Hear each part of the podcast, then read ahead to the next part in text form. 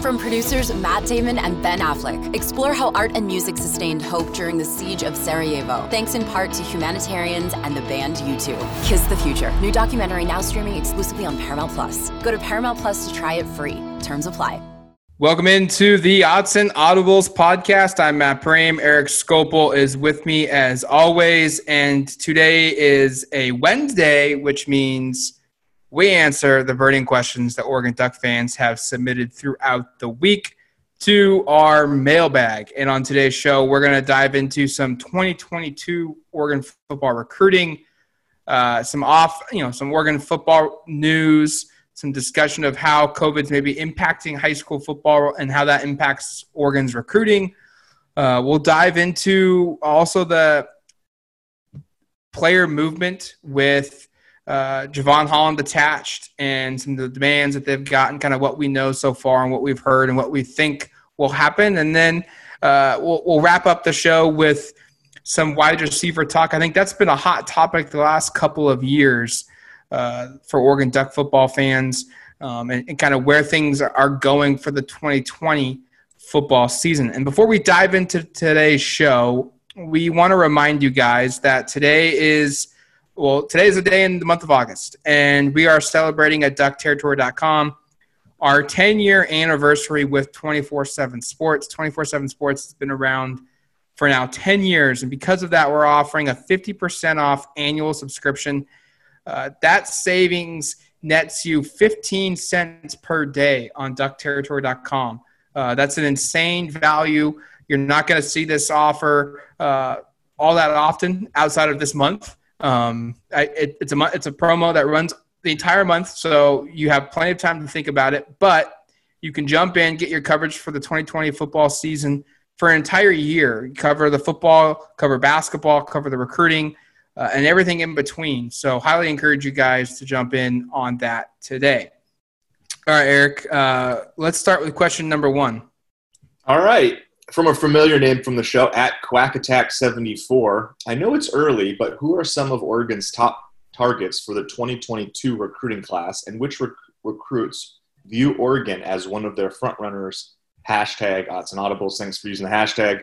We've done a little bit of discussing 2022 in the past, but I think we've basically focused on uh, the in-state recruiting and how yeah. potentially prolific that could be. Um, we can talk about that a little bit, Matt. But who are some other names aside from some of the guys we spoke about last time from from the state of Oregon that that fans should know about heading into 2022? Well, there's there's a handful of, of five star recruits that Oregon is recruiting. Um, they've been off again, on again with Malik Murphy, who's a five star quarterback from Gardena, California. AJ Duffy is almost a five star. He's probably the quarterback right now. I would say Oregon has the best chance with. Um, he's a four star player, but other five star recruits that are in the picture for Oregon in 2022. Gavin Sawchuk. uh, this is a five star running back out of Valor Christian High School in Littleton, Colorado. He's the second best running back in the country. He's been on campus before.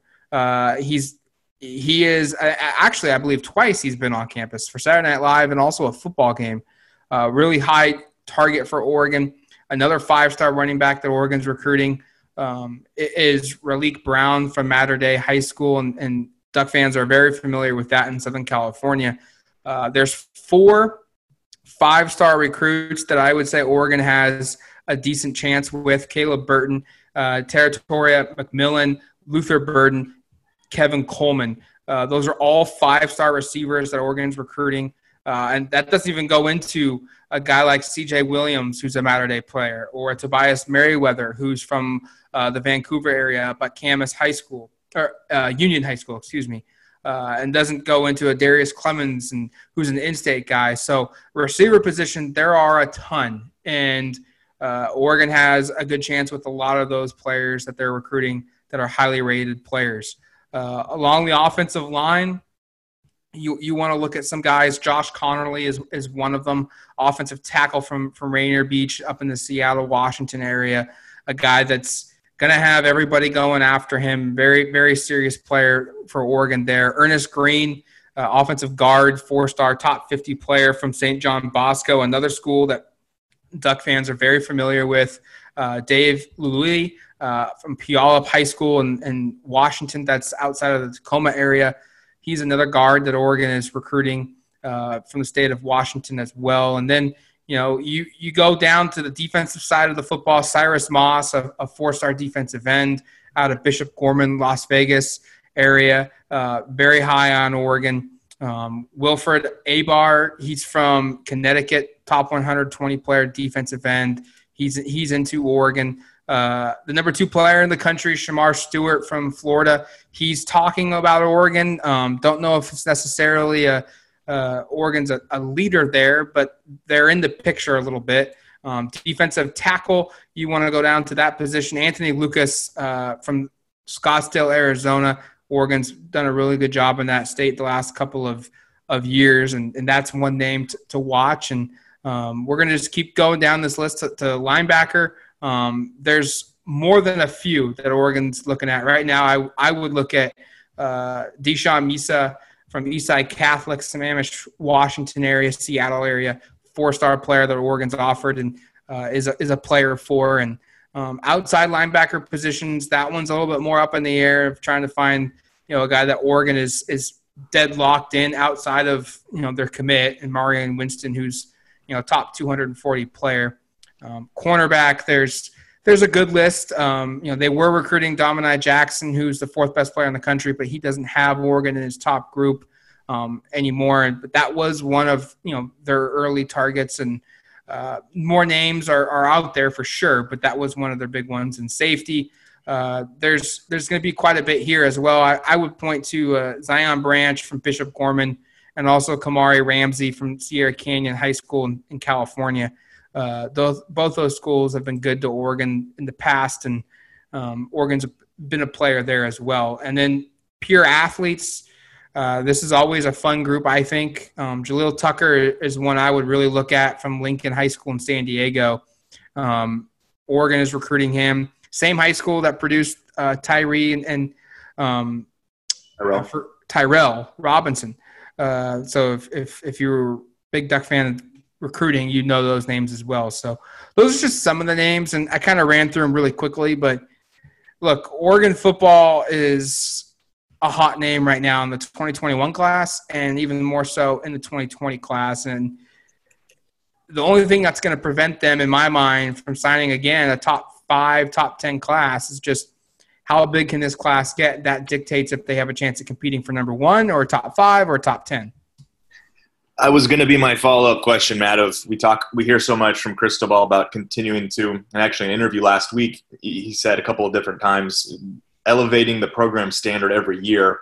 From a recruiting perspective, you run you ran through those names. It does seem like an Oregon is totally kicking butt in 2021, fourth nationally right now. I think really has a chance. Probably will be the best class in program history. It really feels like 2022, and of course, only one verbal commitment right now, really early on but just the targets they're in on and the success they're having in 2021, I, I have to think 2022 it could be could be another thing where they do to continue to elevate that standard. Maybe they sign their best class in program history in 2021 and then turn around in 2022 and, and even improve it uh, further the next year. Does that does that something that could ring true to you, Matt? Could you see a scenario where, where this is the best class in program history in 21 and then they even take it up a notch the next year? Without a doubt. I mean, let's just say football isn't played until um, the fall of, of, 2021 due to COVID. Mm-hmm. Oregon would have two years essentially of being out on the trail saying they're Rose Bowl champion, Pac-12 champion, and you know no one else in the conference would have any argument against that. And if Oregon were to, you know, recruits still have to sign. So if recruits in 2021 sign and Oregon lands at, uh, let's say, the fifth best class in school history, uh, excuse me, fifth best class in the country, which would be their best class ever. Uh, that would only add more ammunition to uh, Mario Cristobal's arsenal when they're out on the recruiting trail to pitch to, to players of, of why Oregon's on the up and up. And um, if, if, football is played and Oregon continues to play at a high level, I mean, I don't even think they need to win the Rose Bowl or get to the Rose Bowl to continue this, you know, this trend. They just need to continue to show uh, their new highs and new lows, you know, high lows. And what I mean by that is, let's just say, you know, everyone's going to expect a, a, step back for Oregon football in 2020, because of you know Herbert's departure and and the offensive line departure and Troy Dye's gone and and what have you. And, and if they're going to have a, a, a step back from last season, what if it's just they go nine and one and maybe they play in the Fiesta Bowl and they lose that. And they, they finish the year nine and two, but they're still a top 10 team, top 15 team.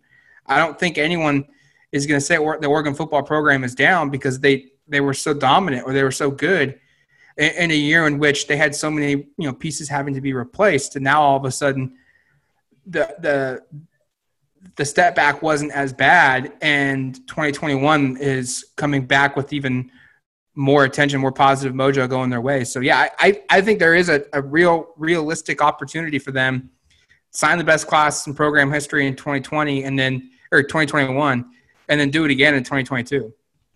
It's just uh, it's exciting to think about, and it's even more exciting to think about what this looks like once we get football and we see all of these talented players in the field. And we just, of course, hope that sooner rather than later. Um, second question from at Altman Fever. It's another familiar name. Better chance of happening: Oregon lands a top three recruiting class, or Oregon wins the Pac-12 in football. Um, my knee jerk to this was it was going to be Oregon winning the Pac-12 because I feel very confident now, and I just posted today I guess yesterday on the site, um, my case for Oregon being undefeated this season and then the case against it. And really, I think there's a very strong case for, for Oregon going undefeated this year in, in you know in a 10 game conference only schedule uh, and winning the Pac-12 title. But the caveat there I have is I don't know if we're going to have a completed football season. So I, I, if there is a season that's played, I, I feel pretty good that I would pick Oregon winning the Pac-12 over a top three class. I think a top three class is going to be difficult. Um, but I guess my caveat to that would be, I don't know if Matt agrees, is like there's no certainty that there is a finalized season, and, and maybe no one wins the Pac-12. I I'm just going to operate with the assumption that this is uh, a football season will be played, and I'm going to pick Oregon wins the Pac-12 just because. Agreed. I look at Oregon's commit list, and they have 18 verbal commitments as of August 5th, and they're fourth in the country. I just wonder how many more guys can they add, and will that be enough to get them to second, third? You know, I, I don't think first is on the table unless a perfect scenario plays out. And we all know recruiting never goes perfectly as planned. You know, Ohio State right now is first with 305 points. Oregon is fourth with 261. So they're 44 points away, essentially. If I did my math right really quickly. That's a lot to make up when the schools that you're recruiting against, Ohio State, Alabama, Clemson, all have right around the same number of commits as you do and have a higher up ranking. I don't top three to me at this point really feels far fetched. Um, and not because I don't think Oregon's going to land its best class, or I think it's going to be a, lesser class than expected. I think Oregon's going to finish strong, just the way. Yeah, they, I agree. The way through. I just think you look at the landscape around them, and unfortunately, like uh, Ohio State, Alabama, Clemson, and maybe LSU, a couple of these schools uh, certainly have the upside to to compete with Oregon and, and beat Oregon. I, I, think this class is probably going to land closer to like fifth or sixth nationally.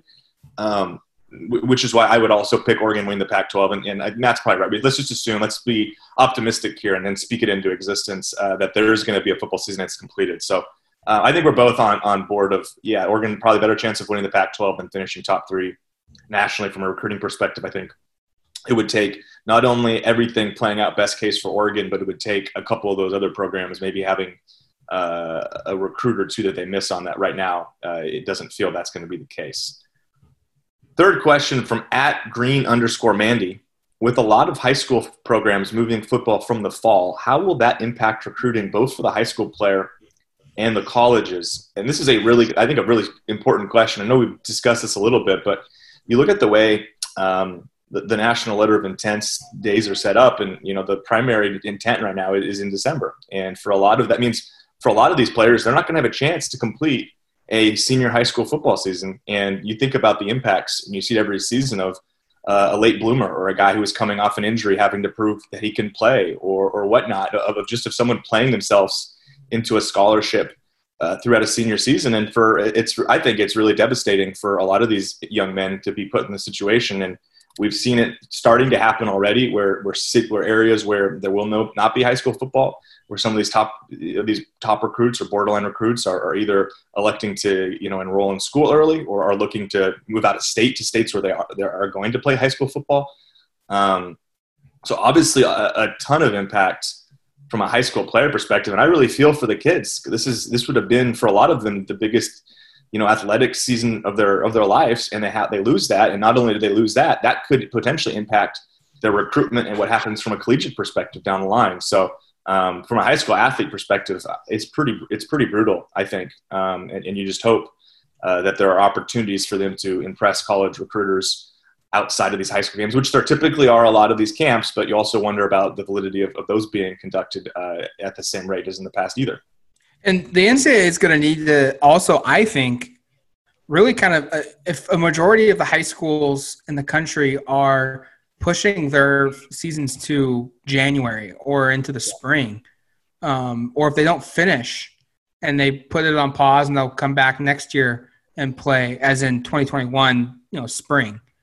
Um, I, really think it, it might be in the best interest of the colleges and certainly in the best interest of the athletes to maybe push back signing day. Maybe it's a unique yeah. deal where signing day happens in March or in April, and and players and coaches have a true opportunity if if we allow it, uh, you know, if it's allowable to go out and actually make evaluations, to have recruits make visits and see campus and, and whatnot. And that's going to be different from state to state because of where, you know, how far along COVID is, but at least open up the idea and explore that a little bit just to see, you know, what's the best scenario. Maybe the, the you know, the traditional stuff across the board for everything in life right now maybe isn't normal and or isn't possible and we've all had to adjust to making drastic changes and and in, in our lives and this is just another one of those things where where it's traditionally done in in december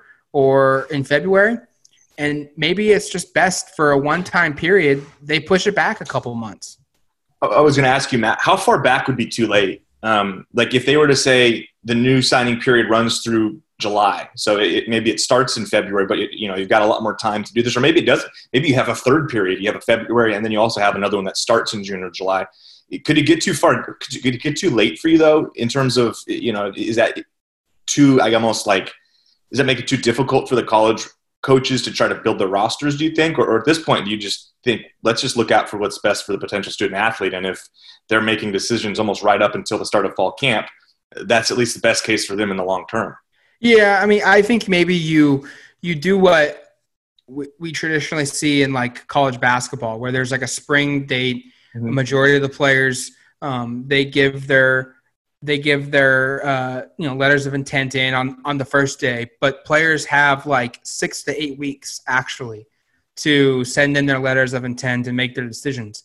Um, I, I think something like that could happen, where maybe the first maybe the first day to to commit is you know the middle of May, May 15th, let's just say.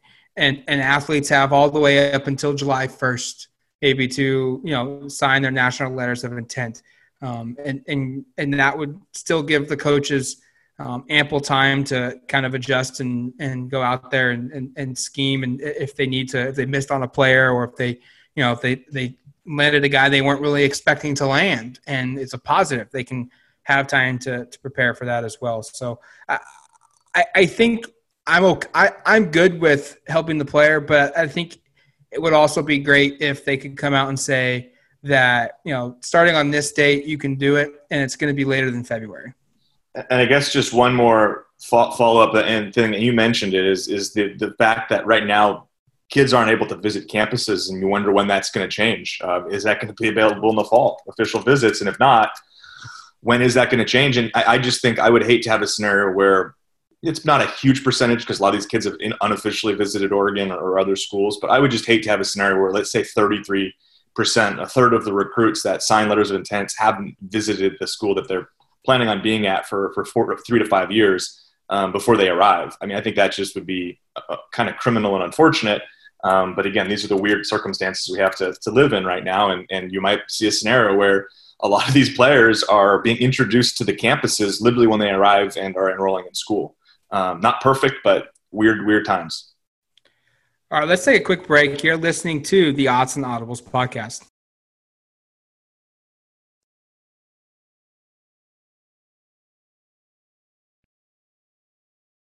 Welcome back to the Autzen Audibles podcast. I'm Matt Prehm. Eric Skopil is with me as always. Three questions in, three more to go.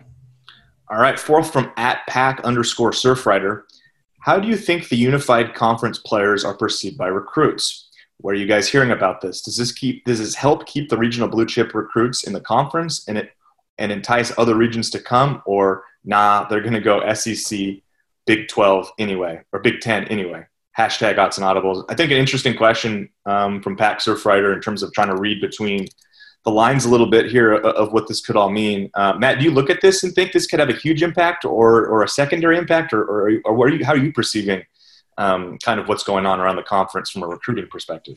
Well, I certainly think how schools are handling um, the the pandemic and the and keeping players' safety is going to be a, a factor, and it maybe not an immediate factor, but it's going to open up eyes. I mean, uh, for example today or yesterday, um, Dave Doeren, the North Carolina State head coach, uh, according to Josh Graham Radio, radio host for the Sports Hub Triad, um, he tweeted out that Dave Doeren, I don't mean this in a way I'm not respecting COVID because there are so many precautions for that, but I'm more worried about heat illness and season ending injuries than I am about a virus that in most cases in our guys' age group is three to five days. Um, that that that's a, a comment from a coach that literally just if he didn't say anything, no one would know how dense or tone deaf uh, that sounds. Whether it's said in in the truest and and most proactive, positive way he intended it to, it just doesn't come across very well. And you know, we we see uh, like what happened at Washington State with Rolovich. Um, I don't necessarily think Rolovich was against the player unity, um, but at the same time, the way he communicated it and, to his player who joined it was terrible, and it just comes off as really bad. And then his follow up, uh, Rolovich's follow up press release, where he he's claiming his words were being twisted into, uh, you know, not the accurate representation of what he was saying. Uh, that's even worse than, than what he originally said was if he just had come out and said look i made a mistake in not communicating clearly. I support my players. I'm sorry it came across that way. And you know i am working with my players to communicate to them that i support them what they're doing. It, it would have been a better you know it would have been 100% better reply. Um, so I, I think certainly some schools that are coming out with covid stuff i mean rutgers they had a huge issue um, with their players. Illinois, uh, they've done some stuff. We had a, a Virginia Tech uh, player come out and opt out, saying that uh, you know there's schools that are that aren't practicing you know all the protocols that are necessary, uh, and so recruits are going to start paying attention to that stuff. And the schools that allow their athletes to voice their opinions, whether it's accurate or not, in term or, or, or reasonable or not. Um, and we could argue if, if you know Jevon Holland is part of those 11 players that have sent some demands to the Pac-12, and and we can argue whether their their demand of 50% of the revenue is a fair ask or, or if it isn't. But the fact that the conference, at least the Pac-12, has come out and said, "Hey, we're willing to sit down and at a table and and meet with you and talk about this stuff." And see where we can go and where we have common ground and where we can make some common ground that's gonna that matters to guys. Mm-hmm. you know and, and that's gonna be a positive for oregon. It's gonna be a positive for the pac 12 with the commissioner coming out and saying like we we are doing things but you know you want to talk so we'll be willing to meet with you. And I, I think from an if we're making this oregon centric which is probably the point of the podcast we should say that the from a player perspective the reviews of what cristobal has done and we saw this on Sunday, following uh, the, the, demands being released, uh, a ton of support swelling from Oregon players, just saying Cristobal's handling it the right way. You know, from from Jevon Holland to Anthony Brown through a bunch of other players. on social media. Um, and I have to imagine from a recruiting perspective, and we actually even saw an Oregon 2021 recruit, uh, Keith Brown, kind of jump in with with the hashtag as well and, and, saying it's better, it's bigger than ball. So I think from a recruiting perspective, if you're Oregon, it seems like at least from an optics perspective, things are going very, you know, that are being handled appropriately. At least the players are saying that. And um, it's, I don't know if it's going to make or break a recruitment, but if there is maybe a recruit's family who has concerns about how COVID and, and just in general how their play, how players are being taken care of at a school, um, you would think Cristobal's track record around this would, would certainly at least be beneficial um, in terms of easing maybe a family concern in, in, a living room during a recruiting visit when those kind of get back to normal. So um, I think interesting questions, and, and, again, it's it's it's hard to know exactly, and I don't know if we're ever going to have a recruit come out and say I didn't go to school X because their handling of COVID wasn't effective or not, but I also think deep down it, it will be something that at least has to be taken under consideration because I don't know if you now, let's put it this way: I think if you're a recruit and you're and you're taking a hard look at Washington State right now, um, unfortunately, you're probably having to to make some tough decisions there, and, and you know, and, and that's for, for, an Oregon perspective. Fortunately, uh, doesn't seem like they're in that perspective at all. Um, next question transitions kind of nicely into that, so let's just go there um, from at duck underscore demon. How will Coach Cristobal and staff thread the needle between supporting players who, June, who join the We Are United group and maintaining discipline on the team, including making decisions on the depth chart, etc.? Presumably, they want to avoid a Nick Rolovich approach. Hashtag odds and audibles. I think everybody wants to avoid the Nick Rolovich approach at this point because um, he's sitting with a lot of egg on his face. Um, and I said a second ago, the, the so far the feedback we see, at least on a social media from Oregon players, has been very positive towards how Cristobal has handled it. We even commented last week um, during his interview uh, on on uh, Fox's Outkick, or I can't, I can't, remember the name. Is it Saturday noon kickoff? I think it is. Yes. yes. We even heard him, I think, go in pretty impressive detail about the parameters that are in place and things that are in place to keep everybody safe. Um, so personally, I feel like things are being handled pretty well internally. Um, Matt, do you have anything you've been hearing that you you want to share on this, and, and kind of what's your perspective on how Cristobal has been handling everything? Yeah, I've been I've been talking to some players um, off the record, and um, I've been talking to some parents, you know, getting some background information, um, and yeah, no one wanted to really go on the record because they didn't quite feel comfortable uh, speaking with on the record because they weren't sure if they were authorized to talk about it or not. So everything's kind of off. Totally understandable. Totally understandable, by the way. Everything is all you know sources. Um, but I've talked to multiple players, multiple parents, and it echoes exactly what has come from the players and what they've gone out and tweeted. And you know, the Pac, you know, Oregon specifically um, is is one in which they're continuing to test consistently, um, so they don't make sure they, they contract the virus. Uh, you know, we, have heard that you know they've modified some things uh, in terms of training to adhere to social distancing rules. And I've heard from parents that they've heard from you know other parents of players that they know that are in other conferences that aren't doing that.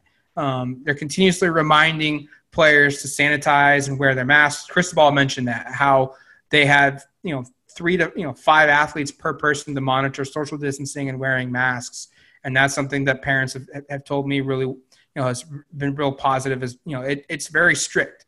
Um, and one thing that I've I've heard from player and co and parent is that you know the communication at Oregon is extremely good. Um, as soon as Oregon is notified of something uh, that that is COVID related, uh, they quickly get in touch with the parents and let the parents know and let the athletes know.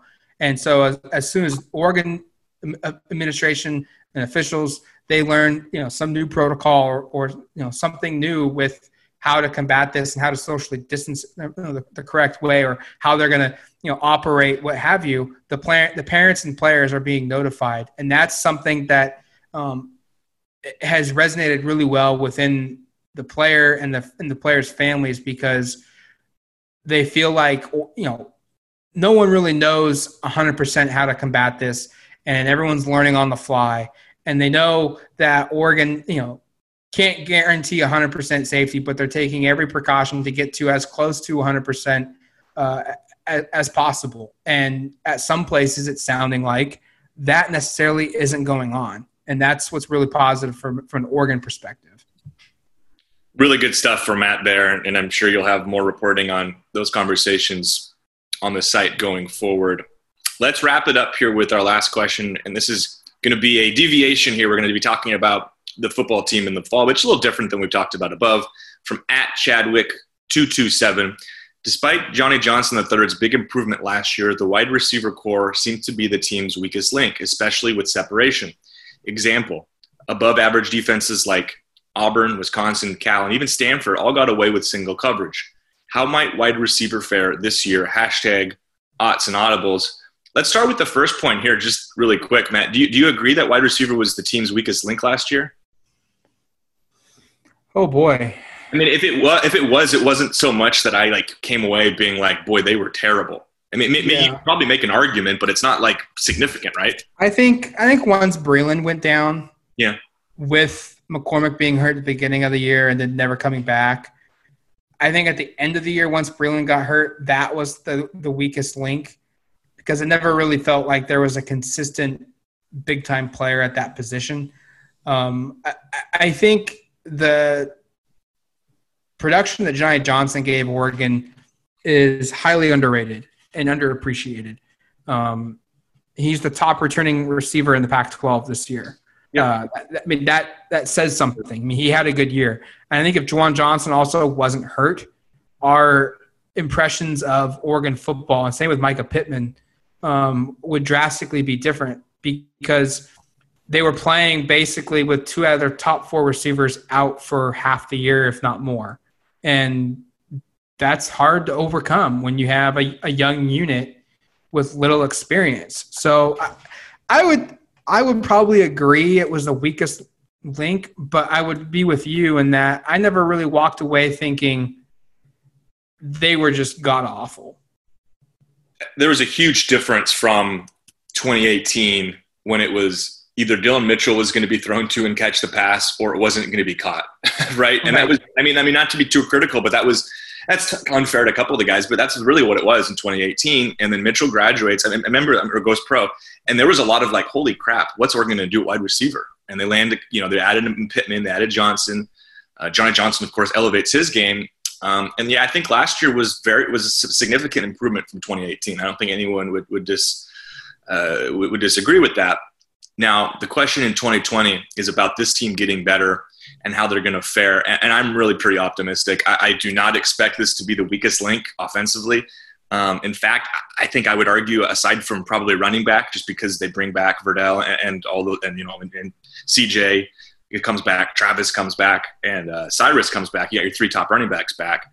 I think wide receiver could be a strength offensively, really. Um, and I get the point with separation last year. There were times where it was difficult. That game against Auburn, in particular, once they realized that aside from Johnny Johnson, no one was going to create any on his own, they basically uh, shut everything down there. Yeah, with with single coverage. But I I think this is going to be significantly better, and and for the reasons that you kind of noted a second ago, like we haven't seen a, a full season of Mycah Pittman healthy, and I still think if he would have been healthy last year the season would have gone a little different from at least from a production receiver perspective. Because if he starts that season healthy, I think he finishes near the top of the team in a lot of stats. But he had to work his way into shape midway through the season, got hurt, and had to work his way back into shape to play in the bowl game. So we never got to see all of him. And I think Devon Williams is another player. I mean, like I think you could argue the two most talented receivers on this team basically didn't play at full strength last season.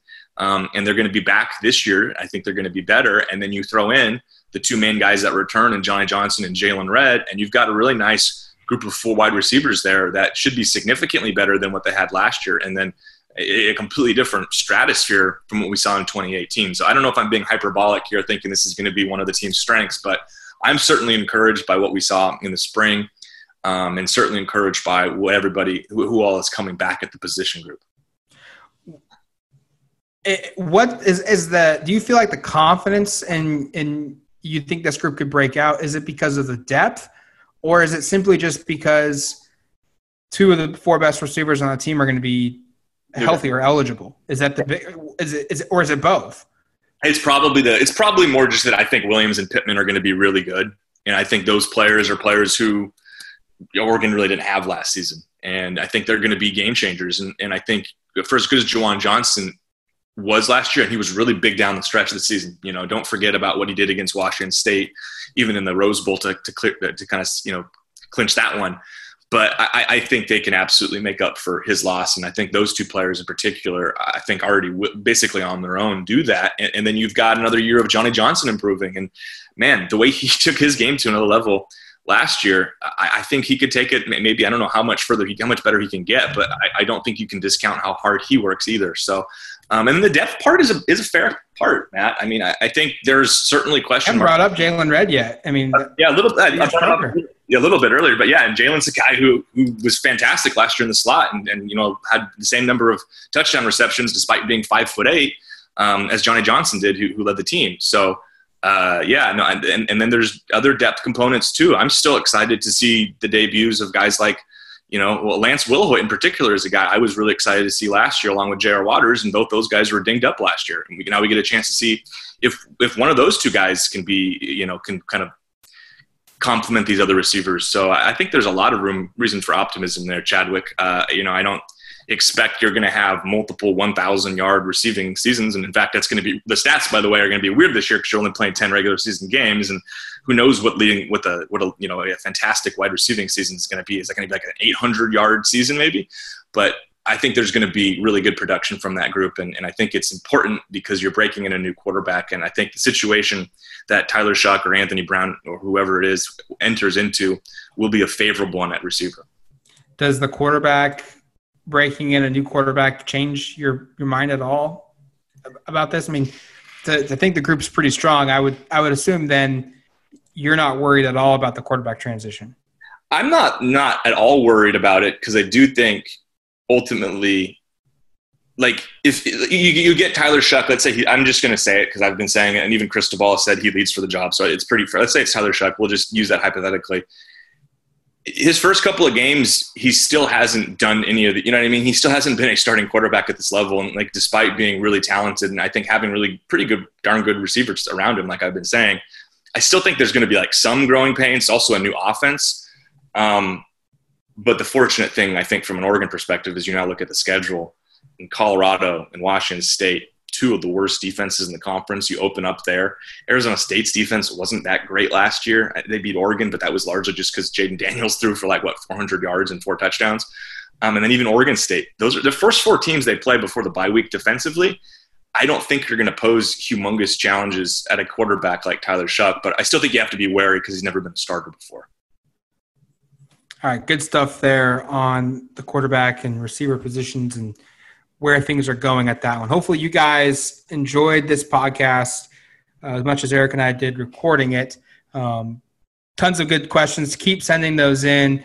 If you want to help uh, duckterritory.com, you can give us a review. It's free to do. Just go to the iTunes page or wherever you listen to us on your podcasting app and give us a review.